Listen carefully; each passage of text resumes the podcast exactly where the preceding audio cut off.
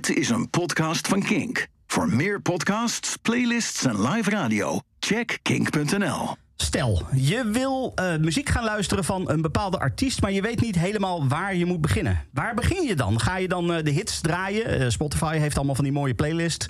Of wil je juist niet de hits horen? Freek, wij gaan vandaag het oeuvre van een bepaalde artiest doornemen, maar dan niet de hits, hè? Ja, en, en die band heeft wel nogal wat hits. Tenminste, als je uh, afgaat op de, de top 2000 notering. Maar er zijn er 12. Ja. Uh, we hebben het over Pink Floyd. Of dat ook echt allemaal uh, top 40 nummer 1 hits zijn geweest. Dat, dat durf, ik te, durf ik te betwijfelen. Maar het is wel zo'n band met een, een ja, een classic oeuvre, zou je mogen zeggen. Ja, precies. Dit is een band die, laten we zeggen, iedereen boven de 15 wel kent. even ja. gewoon de ja, natte vingerwerk, denk ik als je regelmatig shopt bij de Zara bij de H&M, dan ken je ze ook, want uh, die, die, die, hangen daar ook, hè? ja, ja, of dat nou precies de definitie van kennen is, dat durf ik niet te zeggen. Maar goed, laten we daar niet op ingaan. Pink Floyd in ieder geval, daar gaan we naar, naar kijken en luisteren. of vooral luisteren eigenlijk. Um, ja, ik ken Another Brick in the Wall, die ken ik. noem nog eens een grote hit, Freek. Wish You Were Here. Wish You Were Here, ja. Diamond, uh, ja. Ja, die gaan allemaal niet langskomen. Maar die, ja, nee, die gaan we niet luisteren. Die gaan we niet luisteren. Nee, is, de band heeft dus wel ook 15 noteringen in de Snop 2000. Dus het is ook wel een band die zowel heel erg ja, mainstreamer zou je kunnen zeggen, maar die toch ook een beetje underground slash uh, voor, de, voor de kenners en liefhebbers is. Ja. Dus ik denk wij met name naar het, uh, dark side of the, oeuvre gaan luisteren. Nou, dat is mooi, want uh, wij doen dit niet met z'n tweetjes. Sterker nog, wij zullen inhoudelijk niet zo heel veel bijdragen. Uh, daar hebben wij namelijk die kenners voor waar jij het net over had. die, die zijn hier aanwezig. We gaan eventjes een korte introductierondje doen. En dat doe ik even op, op volgorde van het lijstje wat ik hier voor me heb liggen. Erwin, wie ben je en waarom praat je mee? Nou, ik ben Erwin Herkelman. Uh, wellicht ook wel bekend van de Club Kink podcast die we samen maken, uh, Stefan. Ja. Um, en ja, Pink Floyd is, is een band waar ik uh, ja, eigenlijk gewoon mee ben opgegroeid. Mijn vader luisterde het enorm vaak. Het stond al, vrijwel altijd op. Dus ja, ik heb, ik heb er veel van meegekregen in het verleden. Oké, ik, uh, ik ben benieuwd uh, wat voor verhalen daar dan uit gaan komen. Uh, Leendert. Ja, ik ben Leendert Dauma, blogger voor ondergewaardeerde liedjes onder andere. ja, bij mij kwam het eigenlijk ook door mijn ouders. Ik ben, als jongetje kreeg ik een verzamelplaat van Pink Floyd. En die had een ironische titel, A Collection of Great Dance Songs. Nou, je kon er absoluut niet op dansen, maar het, ik vond het prachtig. En uh, ja, de liefde ontstond uh, uh, bij The Wall en de film. Vond ik heel indrukwekkend. Ja.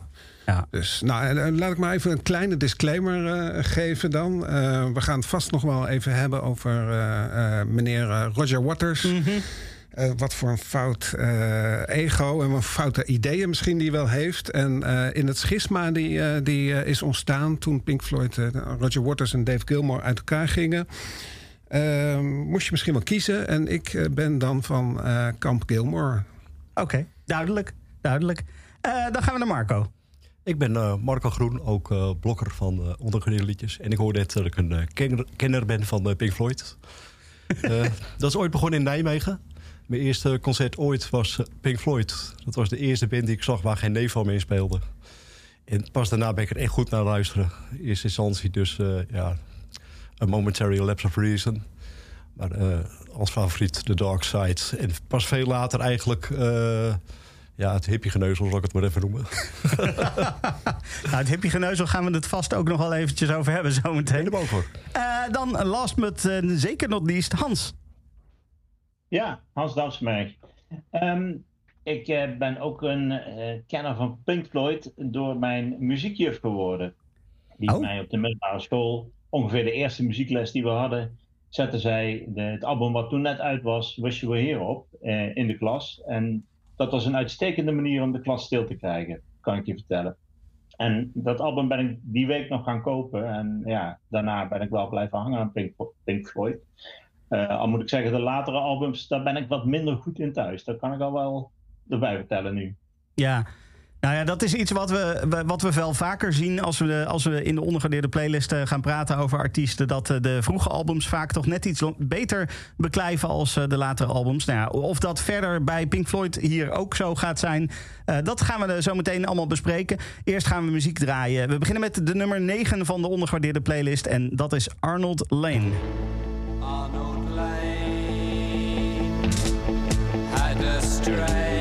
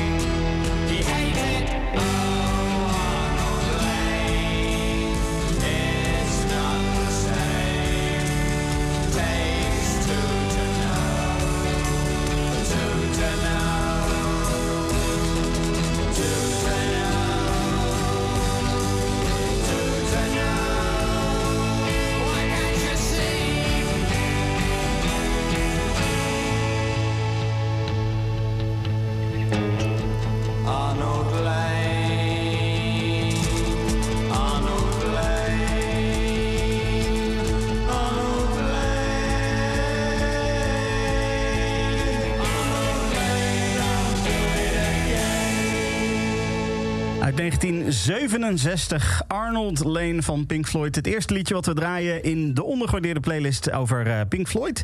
Uh, Leendert. Ja, het is goed dat we deze podcast uh, gaan beginnen met twee nummers van de hand van Sid Barrett. Dat is misschien wel het grootste genie van Pink Floyd. Hij was ook uh, uh, oprichter van de band in 1964 en hij bedacht de naam. Want dat is een, uh, een combinatie van de naam van twee obscure blueszangers die hij kende. Namelijk Pink Anderson en Floyd Council. Barrett was, wel, was denk ik wel even geniaal als gek. En dat werkt ook wel versterkt door, door gigantische hoeveelheden LSD en andere psychedelica die hij gebruikte. Daardoor werd hij, uh, werd hij wel wat uh, onvoorspelbaar. En uh, de andere leden vonden hem niet meer echt te handhaven binnen de band.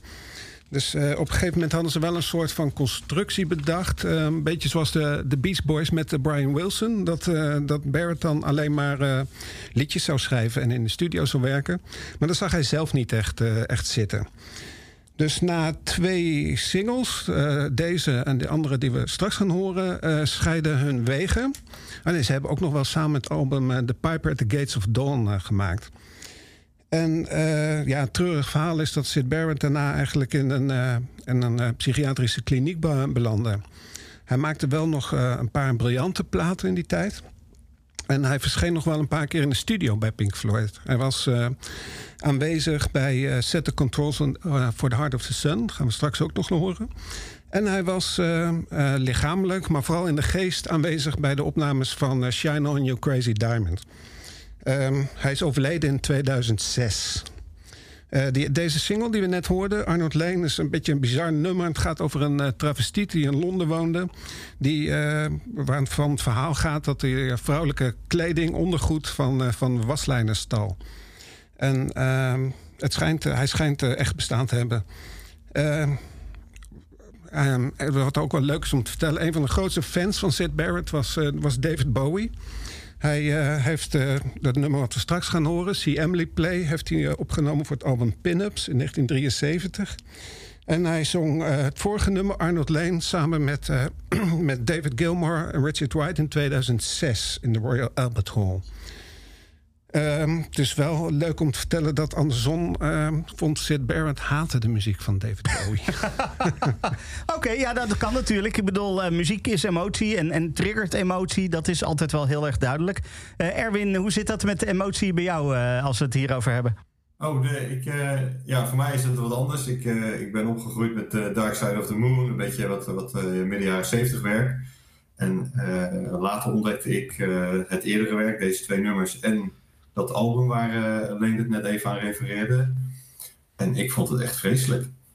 ik kon er niet naar luisteren. Het was zo niet Pink Floyd. In mijn beleving. Dus uh, ja, voor mij uh, zal je het vroegere werk van, van deze band, die ik verder geniaal vind, niet, niet horen.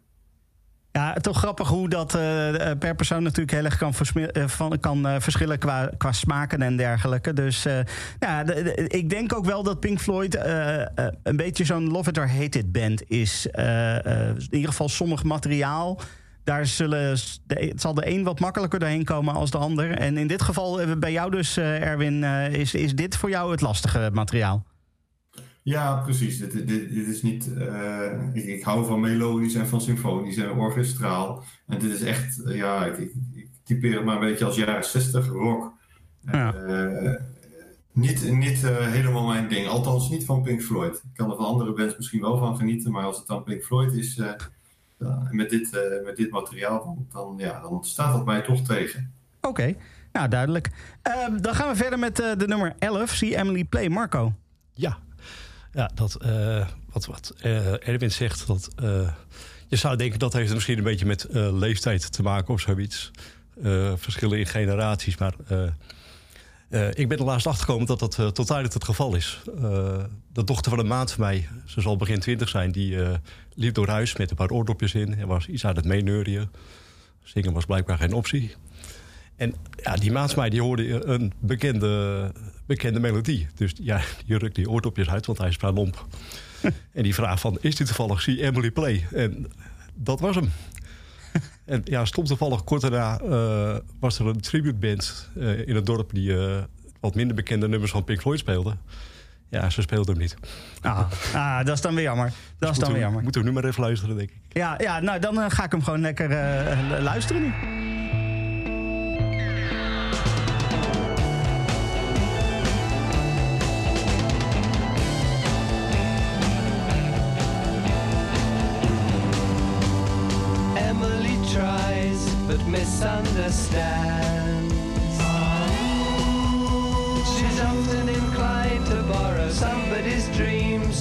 Tomorrow.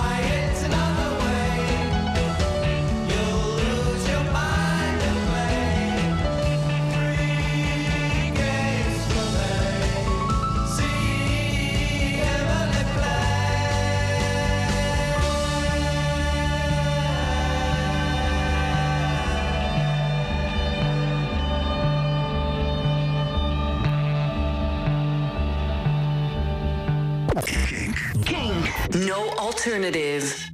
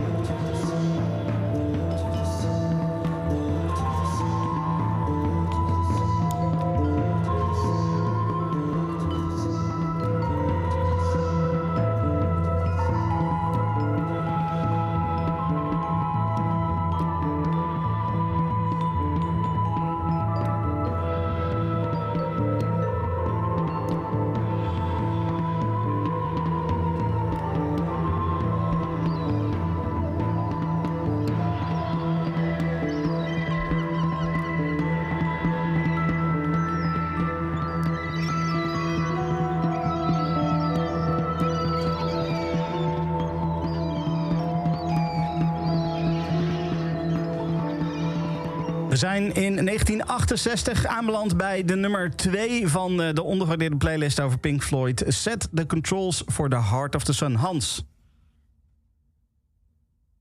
nummer van het tweede album van eh, Pink Floyd, A Saucer Full of Secrets. En ja, zo klinkt het ook, zou ik bijna zeggen. Ehm, dit is echt een grote stap voor Pink Floyd van het speelse van Arnold Lane en See Emily Play naar het eh, wat serieuzere werk, eh, wat ook wel werd aangeduid als eh, space rock. Ehm, eh, wat ik heel mooi vind aan dit nummer is dat je de rol van Richard Wright als toetsenist heel mooi naar voren ziet komen. Hij draagt naar mijn idee echt het nummer met, met wat hij speelt. Ehm, wat ook aardig is om te weten van dit nummer is dat het eigenlijk zo'n beetje het enige nummer is van Pink Floyd waarop ook Sid Barrett en David Gilmour eh, te horen zijn. Eh, nou denk ik dat Sid Barrett, ik weet niet wat hij speelt, maar ergens op de achtergrond zit hij er waarschijnlijk bij. En naar mijn idee is Gilmour wat beter eh, te horen. Ehm, als je. Even kijken, dat, eh, ja, dat is eigenlijk wat ik, wat ik erover te zeggen heb. Oké, nou duidelijk. Eh Set the Controls for the Heart of the Sun, de nummer 2 dus eh, in de ondergewaardeerde playlist. Eh, dan gaan we verder met Careful With That Axe, Eugene Leendert. Ja, dat nummer dat eh, verscheen ook in 1968 op single. En dat eh, groeide niet lang daarna al uit tot, eh, tot een live favoriet van de band. Eh, de beste versie is ook live, staat op het live album, of eh, deels live, deels studio album uh, Amaguma. Eh, het is het eerste nummer wat is geschreven door echt de, de, de, Fab Four eh, van Pink Floyd. Zeg maar. Nick Mason, David Gilmour, Richard Wright en Roger Waters. Ehm, ja, en het wordt gezien als een soort van eh, voorloper van eh, prog-rock. Maar volgens, volgens de drummer Nick Mason was het allemaal helemaal niet zo ingewikkeld. Gewoon quiet, loud, quiet, loud again. nummer kent nauwelijks vocalen, alleen een wat zweverig gezang. Een stem die fluistert. Careful with that ex, Eugene. En daarna een ijzingwekkende schreeuw door Roger Waters. Ehm, ja, dat, eh, dat, eh, dat, dat laat je. Ik laat het maar over aan je verbeelding. Ja, wat dat betreft is eh, Roger Waters eh, in mijn optiek het beste als hij, als hij hysterisch is. Dat past ook goed bij hem natuurlijk. En dat komt mooi naar, naar, naar uiting in de, in de nummer. Het is inderdaad heel erg ingetogen en er wordt zo gebouwd van... wees nou voorzichtig, Eugene. En op het eind krijgen ze totale hysterische schreeuw... waarop het hele nummer totaal echt helemaal anders is. Ja, ik, ik vind dat wat dat betreft wel eh, het, eh, even de betere nummers uit eh, de pre-Dark Tide.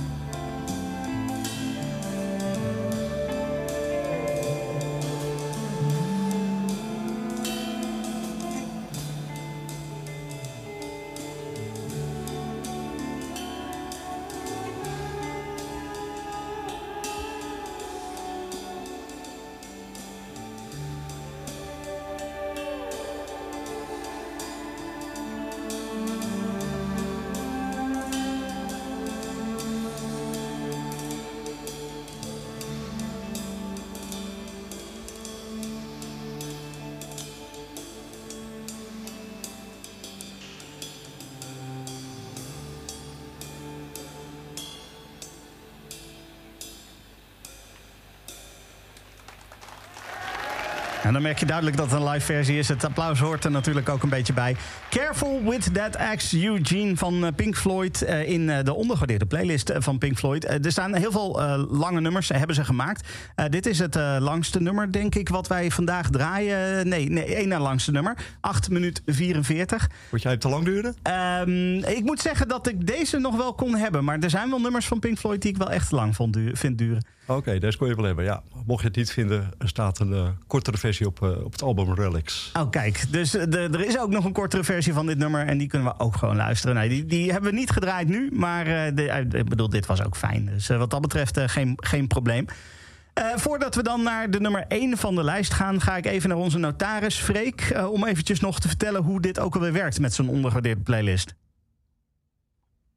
Ja, nu- nummer 1. Wat, wat is een nummer 1 en waarom staat die op nummer 1? Eh, voor de mensen die, die voor de eerste keer inschakelen op deze podcast. Hè, er gaat echt wel, eh, we maken daar serieus werk van. jongens, we gaan niet zomaar een, eh, een playlistje samenstellen. Er zijn heel veel mensen heel lang heel serieus mee bezig. Wij, eh, eh, wat we altijd doen is, we, gaan kijken, nou, hè, we willen een lijst maken met de meest ondergewaardeerde liedjes van een eh, eh, artiest, in dit geval van Pink Floyd. Dan begin je dus met bepalen wat is niet ondergewaardeerd. Nou ja, we hadden het al even over eh, Another Brick in the Wall en Wish You Were Here en eh, alle andere eh, legendarische nummers van Pink Floyd. Hè. We hebben gezegd, alles wat in de top 10 staat van Spotify, alles wat in de top 2000 staat, dat kan in onze ogen niet in een ondergewaardeerde playlist terechtkomen. Nou, dan krijg je dus een blacklist. Die bestaat in dit geval uit een, ja, best wel een, een hele eh, grote eh, hoeveelheid liedjes, eh, 14 liedjes. Nou, daar, daar mocht dus niet op gestemd worden. Op alle andere liedjes van Pink Floyd kon wel gestemd worden. Nou, dat hebben 15 eh, eh, fans, kenners, bloggers hebben dat gedaan. Waaronder de vier experts die va- vandaag de verhalen vertellen achter, achter deze liedjes. Die mochten punten gaan verdelen. Nou, op een gegeven moment de, liedjes met de, meeste punten. Die komt automatisch op nummer 1. Je kunt je voorstellen met een, een uitgebreid oeuvre zoals van Pink Floyd zijn, zijn de, de punten wat meer verspreid. Maar men was het over, het algemeen echt wel mee eens eh, dat wat we nu gaan draaien, dat dat echt wel het meest ondergewaardeerde eh, Pink Floyd liedje was. En dat is namelijk eh, de Atom Heart, Mother Suite van het album Atom Heart Mother. Ehm, we hebben dan wel, moeten we er altijd even bij zeggen, als het dan de meeste punten krijgt, is het dan het meest ondergewaardeerd? Of is misschien juist wat helemaal in het staartje van deze lijst staat, namelijk It's What We Do, een nummer wat maar drie punten heeft gekregen van de, de, de, de meer dan anderhalf duizend die zijn toegekend. Is dat dan misschien het meest ondergewaardeerde liedje? Want ja, dat wordt maar door één iemand eh, een heel klein beetje eh, gewaardeerd. Dus Ja, Ja, ik wou er niet is, over maar, beginnen, eh, over die discussie. Maar fijn dat je er toch even over begint, Freek. ik maai het gras voor je voeten weg. Ja, heel goed, heel goed. Oké, dank voor, voor deze uitleg even. Dan denk ik dat we gewoon eens moeten gaan praten over die nummer 1. we hadden het net al even over of Careful With That Ex Eugene niet misschien te lang was. Nou, over lange liedjes gesproken, Leendert. Ja, eh, volgens mij klokt deze ongeveer eh, 24 minuten. Eh, het, is, eh, het is een van de eerste eh, fusies tussen, tussen rock en eh, klassiek. Wat eh, tegenwoordig misschien wel heel gebruikelijk is hè, met Night of the Proms en zo. Eh, maar dit is echt een, eh, het is een heuse suite in, eh, in zes delen. Het is gecomponeerd door alle vier de Floyds weer samen. En samen met de avant-garde componist Ron Giesin. Die krijgt op de plaat nergens credits. En dat is wel heel onterecht, vind ik eigenlijk. Want het, hij was het juist die in, in deze tijd, in 1970 hebben we het over... Pink Floyd een beetje uit een creatieve impasse haalde. Eh, dit stuk is, eh, is best wel cruciaal, denk ik, in hun carrière. Eh, met dit nummer haalden ze juist de, sterren, de status van superster. Ehm, ja, ze werden een band waarbij geld, geld geen rol meer speelt. En ja, je hoort hier denk ik ook wel een beetje al de contouren van, van een album als Dark Side of the Moon, denk ik. Ja, wat ik zei, het is, eh, stuk is eh, 24 minuten. Daar ga je straks eh, eerst eh, twee minuutjes van horen en eh, later eh, het hele stuk. Maar dat ga jij nog wel uitleggen, Stefan. Ja. Het eh, stuk neemt heel kant A van het eh, gelijknamige album in beslag. Ehm, ja, wat ik al zei, het werd opgenomen in 1970 eh, in de Abbey Road Studios. Met eh, de band, met eh, het, Abbey Road Session Pops Orchestra... en nog wat eh, extra zangers, zangeressen en strijkers. Ehm, het nummer had eerst een, een beetje een aparte werktitel. Misschien is het misschien helemaal niet zo apart. Het heette A Theme from an Imaginary Western. En je krijgt er misschien ook wel soms een beetje een Ennio Morricone gevoel bij. Het Het is, in, in ieder geval echt filmische muziek. Eh, het schijnt, het verhaal gaat dat eh, Stanley Kubrick eh, stukken wilde gebruiken voor de film Clockwork Orange. Maar dat zag de band niet zitten. En jaren later vroeg Roger Waters toestemming voor Stanley Kubrick om geluiden uit zijn film eh, 2001: A Space Odyssey te gebruiken voor zijn album Amused to Death. Nou, dat weigerde Kubrick dus weer op zijn beurt. Die heeft wel onthouden, zeg maar. Die- ja, eh, precies. Nou, eh, dat, eh, dat is duidelijk. Ehm, ja, nou, jij zei het net al. eh, het hele stuk is 24 minuten. Dat is misschien wat lang om nu te doen. Maar ja, het is de nummer 1 van de ondergewaardeerde playlist. Dus we kunnen dat ook niet niet doen. Eh, dus wat we nu gaan doen is even een eh, kort stukje laten horen uit, uit het hele nummer. En dan aan het einde van de podcast, dan gaan we alsnog het hele nummer laten horen. Want het is de nummer 1 en die mogen we zeker niet, niet draaien. Eh, dus eh, dat, dat gaan we op deze manier doen. Atom Heart, Mother Sweet. Eventjes twee minuten om een beetje een smaak te krijgen van hoe dat dan klinkt.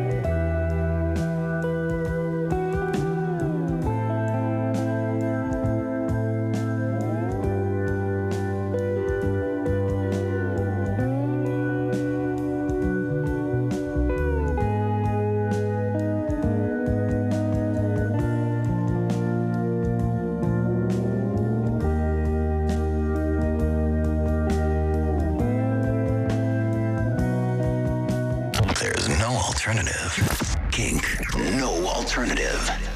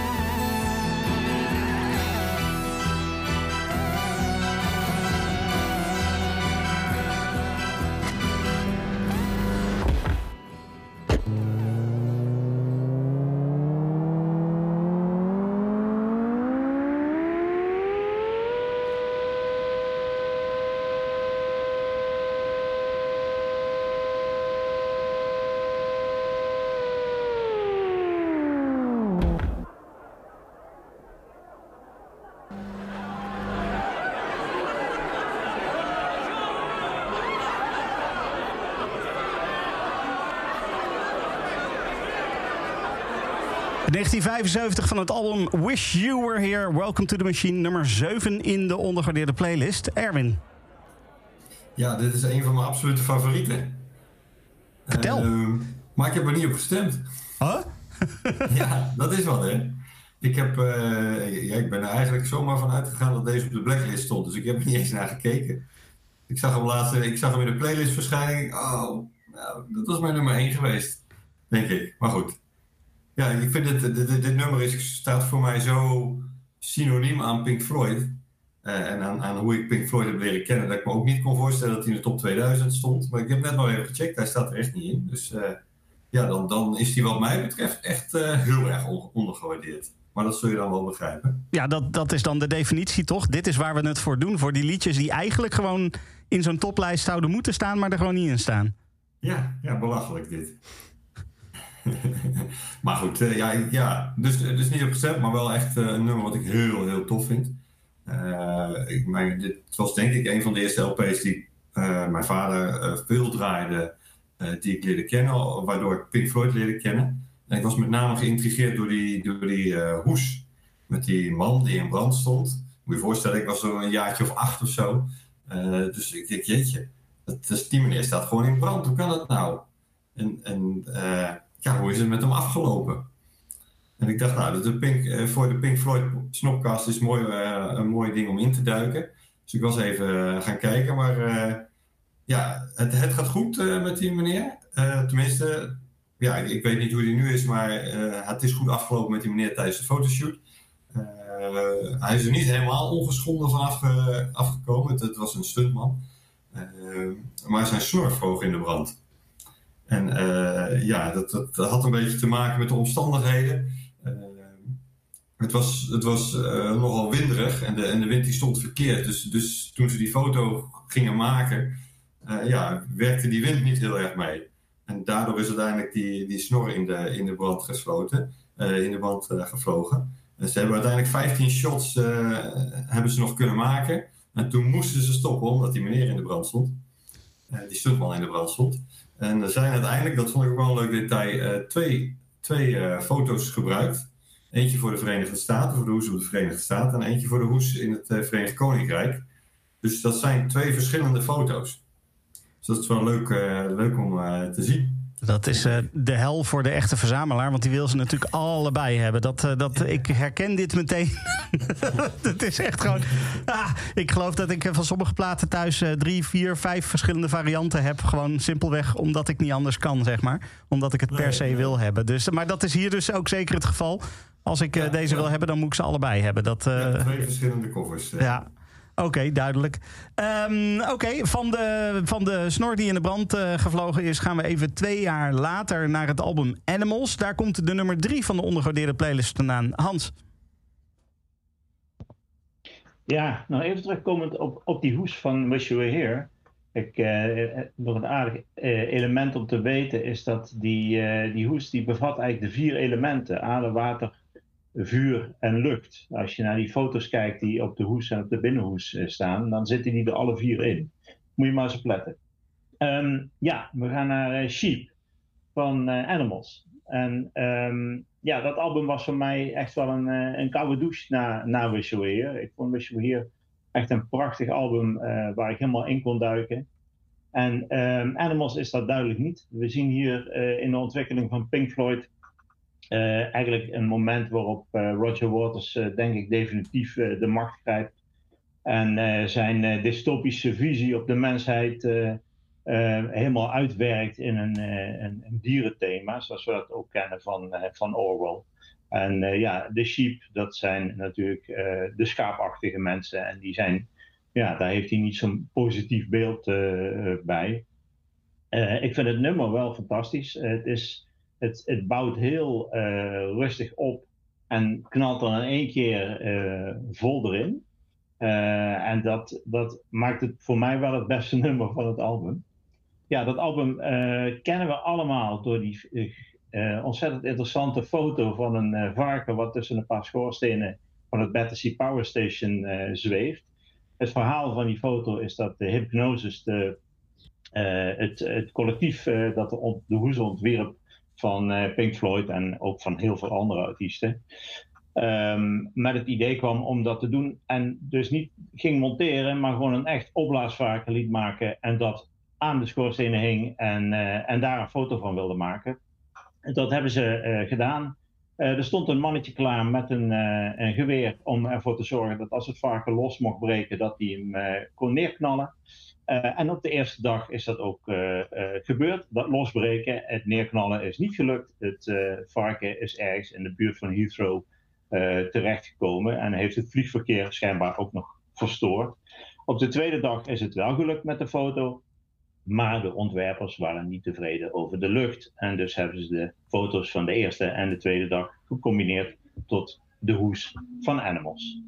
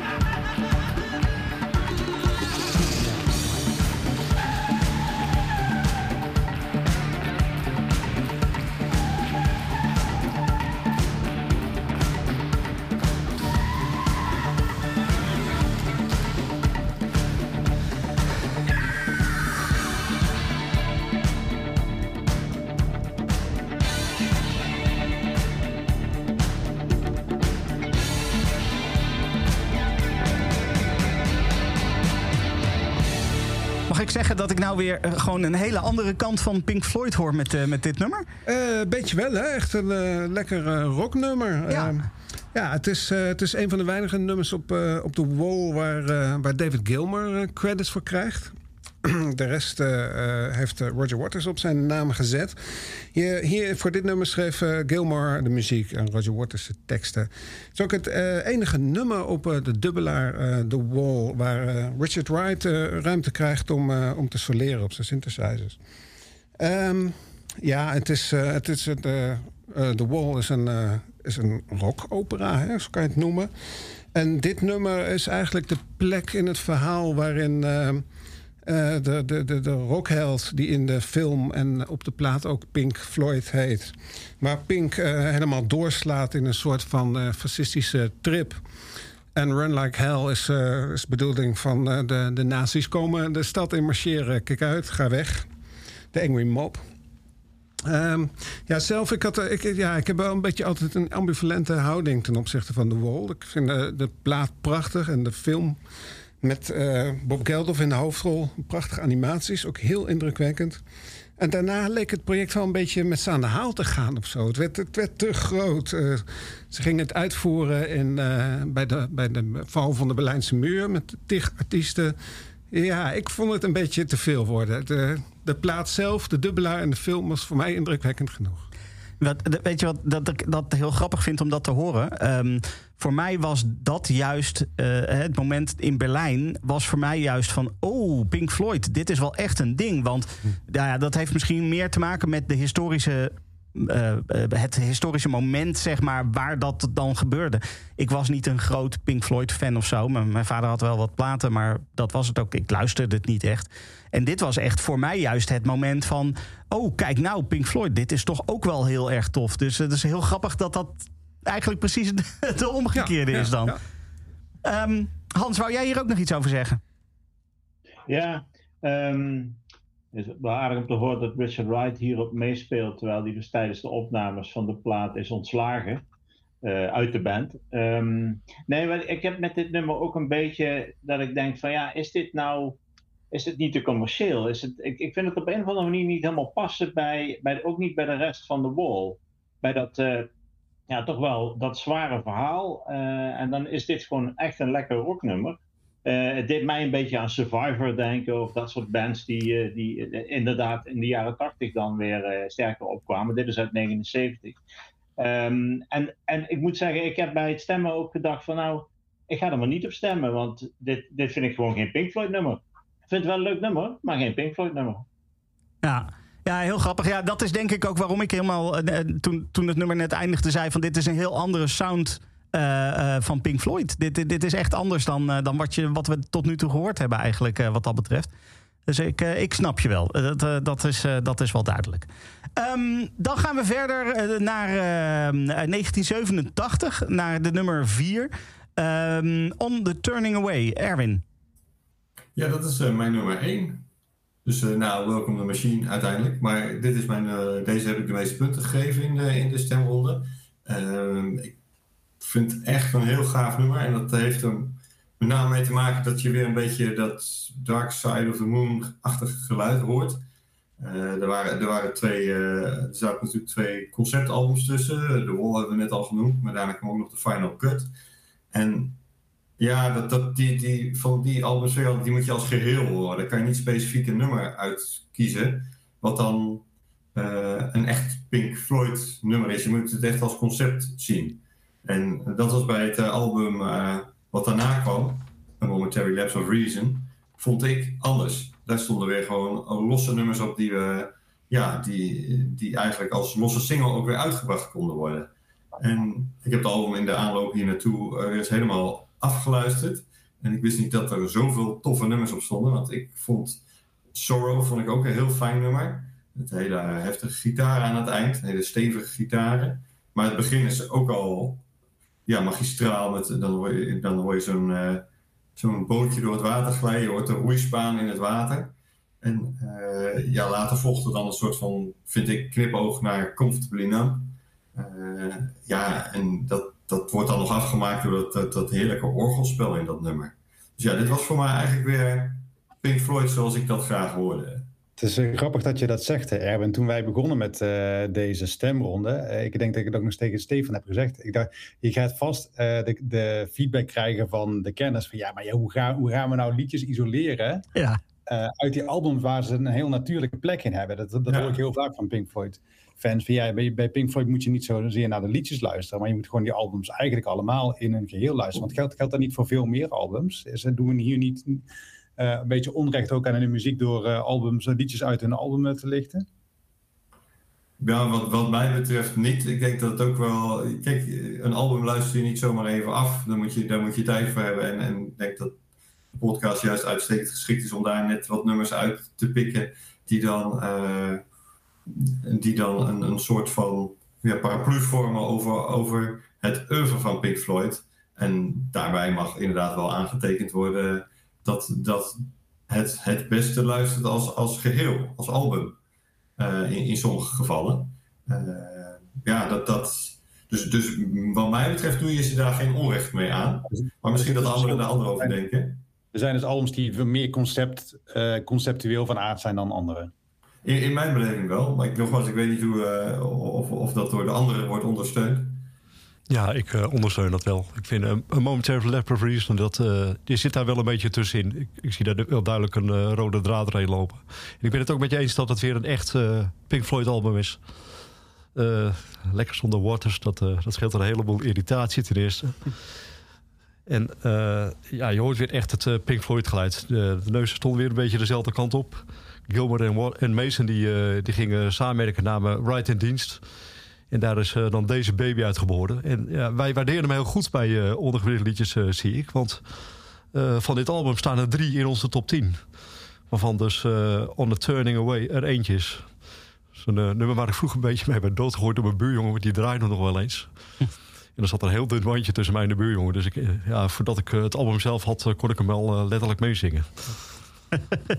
Oké, dat is duidelijk. Ehm On the Turning Away, de nummer 4. straks eh, gaan we aan het einde van de podcast nog eventjes die hele top 10 doornemen. Dus dan horen we ook eh, vanzelf welke andere liedjes van de Moment- Momentary Lapse of Reason eh, eh, ook in die top 10 eh, terecht zijn gekomen. Maar eerst dus de nummer 4.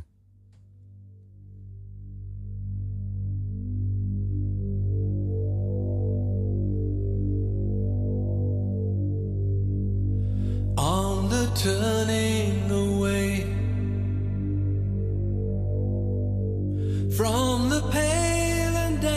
downtrodden and the words they say which we won't understand. Don't accept that what's happening is just a case of all the suffering. Or you'll find that you're joining in the turning It's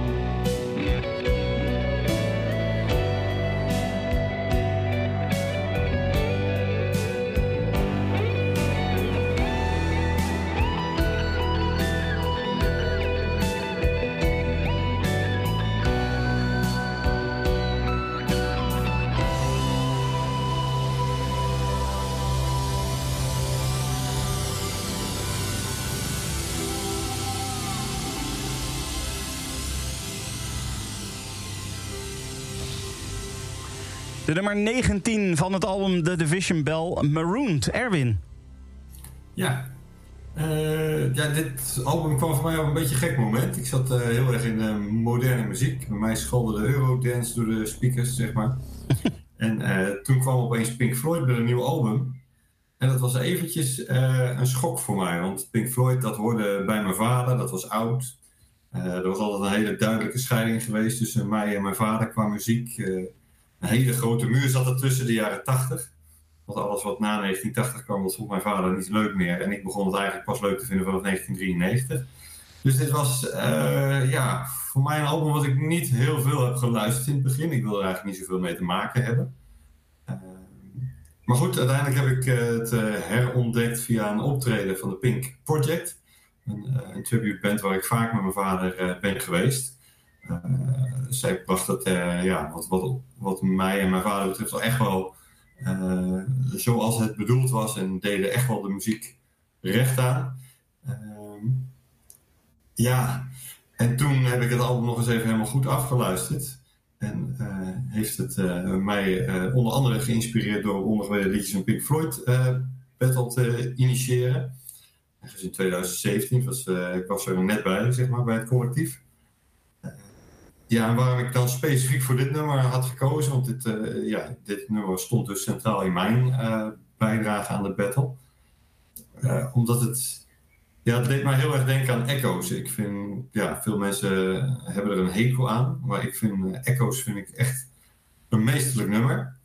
Je hebt ook zo'n hele Wikipedia-pagina die eraan gewijd is hoe dat dan, hoe al die geluidseffecten zijn gevormd. Met allerlei trucjes, met, on- eh, met, met, eh, met apparatuur die ze uithaalden. Eh, dat vond ik echt ingenieus om te lezen. Eh, ja, ik, ik herkende er heel veel eh, in dit, eh, dit nummer. Hoorde ik hierin terug. Eh, de echo's echoden een beetje door in, in Marooned. Eh, ja, ik, ik hoorde diezelfde huilende gitaren in de achtergrond. En, en eh, ook weer die mooie, bijzondere effecten. Echo's hoor je dan niet meer. Dan hoor je zo, lijkt het net alsof er een, een, een zwerm krijsende meeuw eh rondkomt. En dat deden ze allemaal met gitaren. En dat vond, dat vond ik zo briljant. En, en ja, dat hoor je dan een beetje terug ook in dit nummer, eh, die briljantie, zeg maar. Ja, duidelijk. Ehm, ja, Ja. eh, Ma- Maroon dus. eh, eh, mag ik zeggen dat dit een van jouw absolute favorieten is dan? Ja, zeker, zeker. Ja, ik, eh, ja dit, dit, uiteindelijk is het een van mijn absolute favorieten geworden. Eh, ja, nogmaals, eerst moest ik er helemaal niks van hebben, want het hoorde bij de muziek van vader en dat past niet. Maar nu, eh, ja, nu kijk ik erop terug en het is niet de enige mooie nummer. Er staan heel veel mooie nummers op. Helaas stond High Hopes op de blacklist, maar dat vond ik ook echt, vind ik ook echt een prachtig nummer. Ja, ja duidelijk. Oké, dan gaan we verder met eh, het laatste nummer wat we deze podcast eh, gaan draaien. Eh, dat is de nummer 27, wat, wat lager in de lijst. Marco.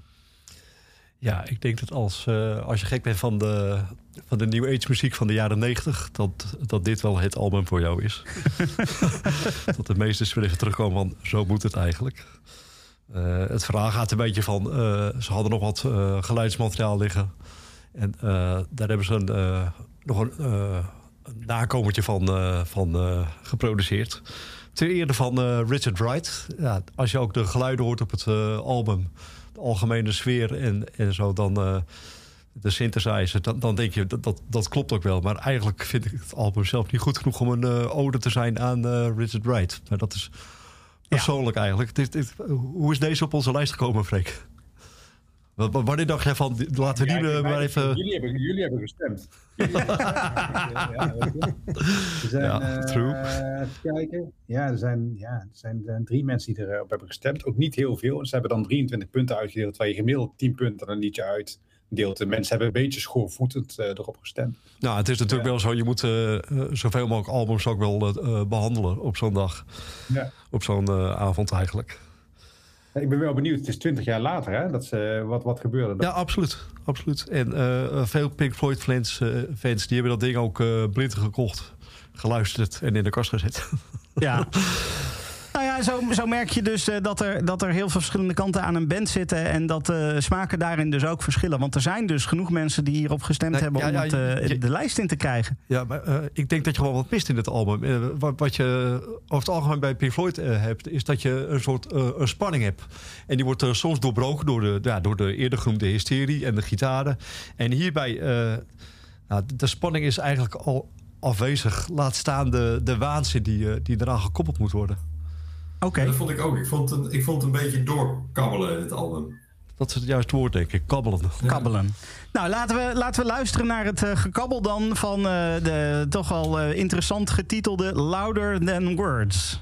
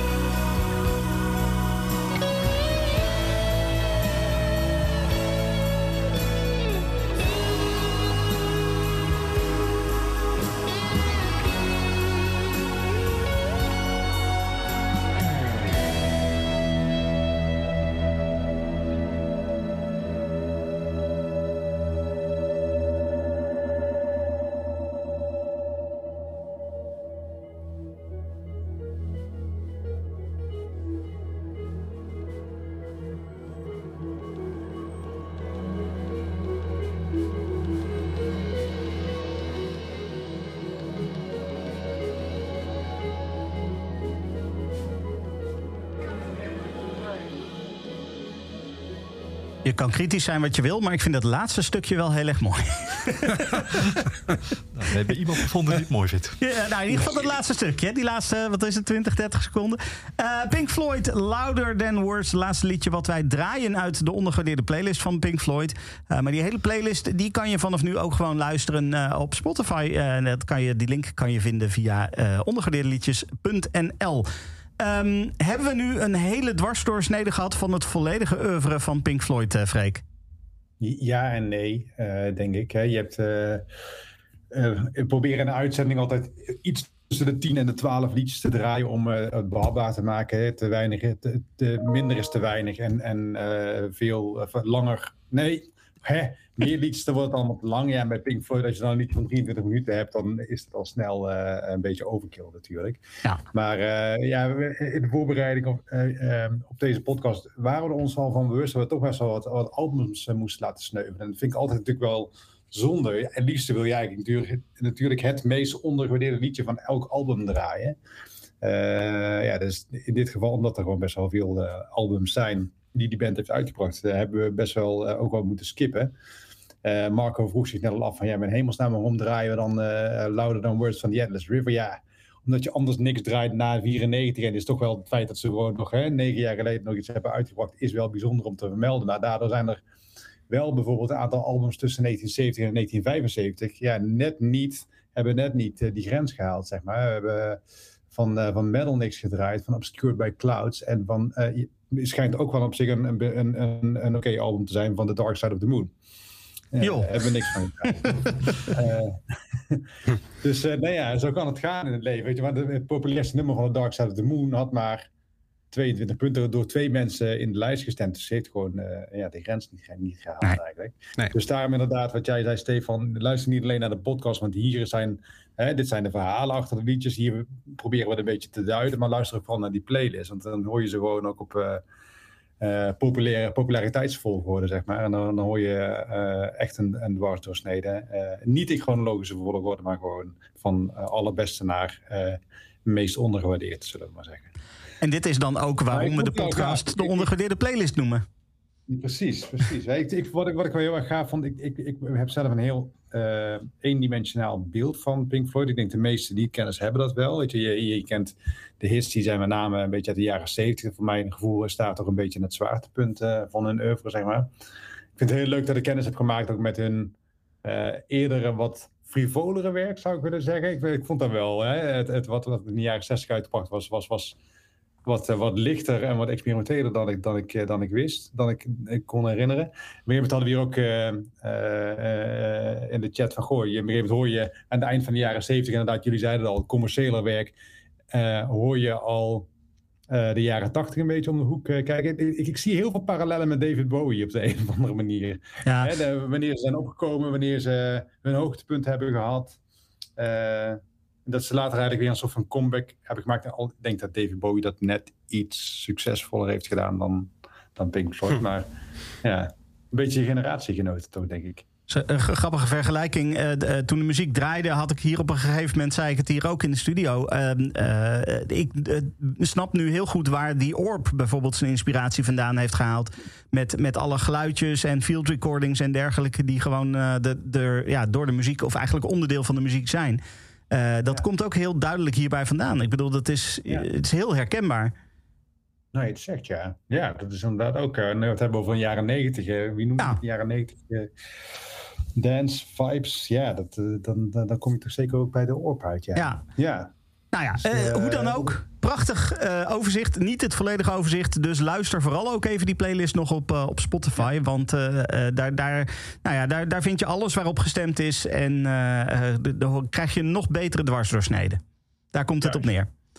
Ehm Freek, mag ik dan eh, aan jou het woord geven om de top 10 nog even door te nemen? Yes, daar gaan we. Op nummer 10, eh, Learning to Fly van A Momentary Lapse of Reason. Hebben we niet gedraaid uit 1987.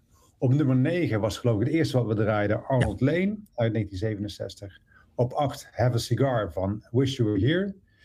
Op 7, Welcome to the Machine. Hebben we wel langs gekomen uit hetzelfde, van hetzelfde album, ook Wish You Were Here uit 1975. Op nummer 6, Sorrow van A Momentary Lapse of Reason eh, uit 1987. Wat daarmee de hofleverancier is van de top 10 met drie nummers. Op vijf eh, vond ik erg leuk Careful That X Eugene van Uma Guma uit 1969. Ik, eh, ik, eh, ik heb er wel van genoten. Eh, op vier On the Turning Away van The Momentary Lapse of Reason. Op nummer drie is geëindigd The Sheep van het album Animals uit 1977. Op twee Set the Controls for the Heart of the Sun van A Sorcerer Full of Secrets uit 1968. En op nummer één hebben we niet helemaal gedraaid. In de uitzending, maar dadelijk als staartje wordt dat eh, de toegift. De Atom, Atom eh, Heart Mother Suite van eh, het album Atom Heart Mother uit 1970. Yes, die Hebben gaan we helemaal draaien. Met, met, met Pink hebben we een keer. Of nee, met Prince Pink, jongen. Ik kom dat net, net Pink is geweest. Met de Prince hebben we ook een keer een uitsmijter gehad. We dachten van, wat, hoe kunnen we Prince nou beter eren dan eh, hè, nog eh, een, eh, een, een, een, een, een after eh, nummer te draaien. Ja, precies. Eh, dus, ja. Ja, dat gaan we dus eh, zo meteen ook doen. Eh, het, het volledige Atom Heart Mother Suite eh, eh, ga je zo meteen horen eh, aan het einde van deze podcast. Eh, maar eerst wil ik eventjes Erwin, eh Leendert, Marco en Hans hartelijk danken voor de aanwezigheid en de bijdrages. Het waren mooie verhalen. eh, daardoor is het een leuke podcast geworden. Ehm, en we moeten nog even, eh, denk ik, eh, de huishoudelijke mededeling. Eh, we gaan even met vakantie. Ja. Ja, we gaan er gewoon een maandje tussenuit. Ja. Even een maandje ertussenuit. Wat gaan, we, wat gaan we doen als we terugkomen van vakantie, Freek? In, sep- in september komen we keihard terug met een eh, band die ook eh, veel lekkers te bieden heeft. Maar wel echt in een andere genre zit dan Pink Floyd, eh, namelijk Massive Attack. Hey. er wordt hier meteen gejuicht. Wordt gejuicht. Ja, dat is wel echt ook zo'n band waarvan, ja, dat, die, ze hebben eigenlijk gewoon echt twee grote hits gehad natuurlijk. Eh, die die eh, de, in het collectief geheugen liggen, maar zoveel moois gemaakt. eh, wat de moeite van het luisteren waard is. En daar gaan wij in september ons licht op laten schijnen. Ja, ik eh, ga meestemmen. eh, misschien ook wel mee praten. Even los van eh, dat ik natuurlijk sowieso al aan het praten ben in de podcast. Als jij nou ook zoiets hebt van ik wil graag meestemmen, dan kan dat. Neem even contact op met Freek of met ondergewaardeerde liedjes op de social media. Geef even aan dat je mee wil stemmen en of mee wil praten. Dan gaat Freek ervoor zorgen dat je alle informatie krijgt, toegang krijgt tot het stemformulier. En nou ja, dat je eventueel mee kan praten. Zo is dat. Oké, dan eh, ga ik eh, hierbij alvast afscheid nemen. Eh, dankjewel voor het luisteren. Dankjewel voor jullie aanwezigheid. mensen hier die hebben meegepraat. Volgende maand is even niet. Over twee maanden wel weer. Dan Massive Attack. En straks natuurlijk nog de Atom Heart Mother Suite in zijn geheel. Dit was Pink Floyd. Bedankt voor het luisteren naar deze Kink podcast. Voor meer interviews en muziek, check de Kink app of kink.nl.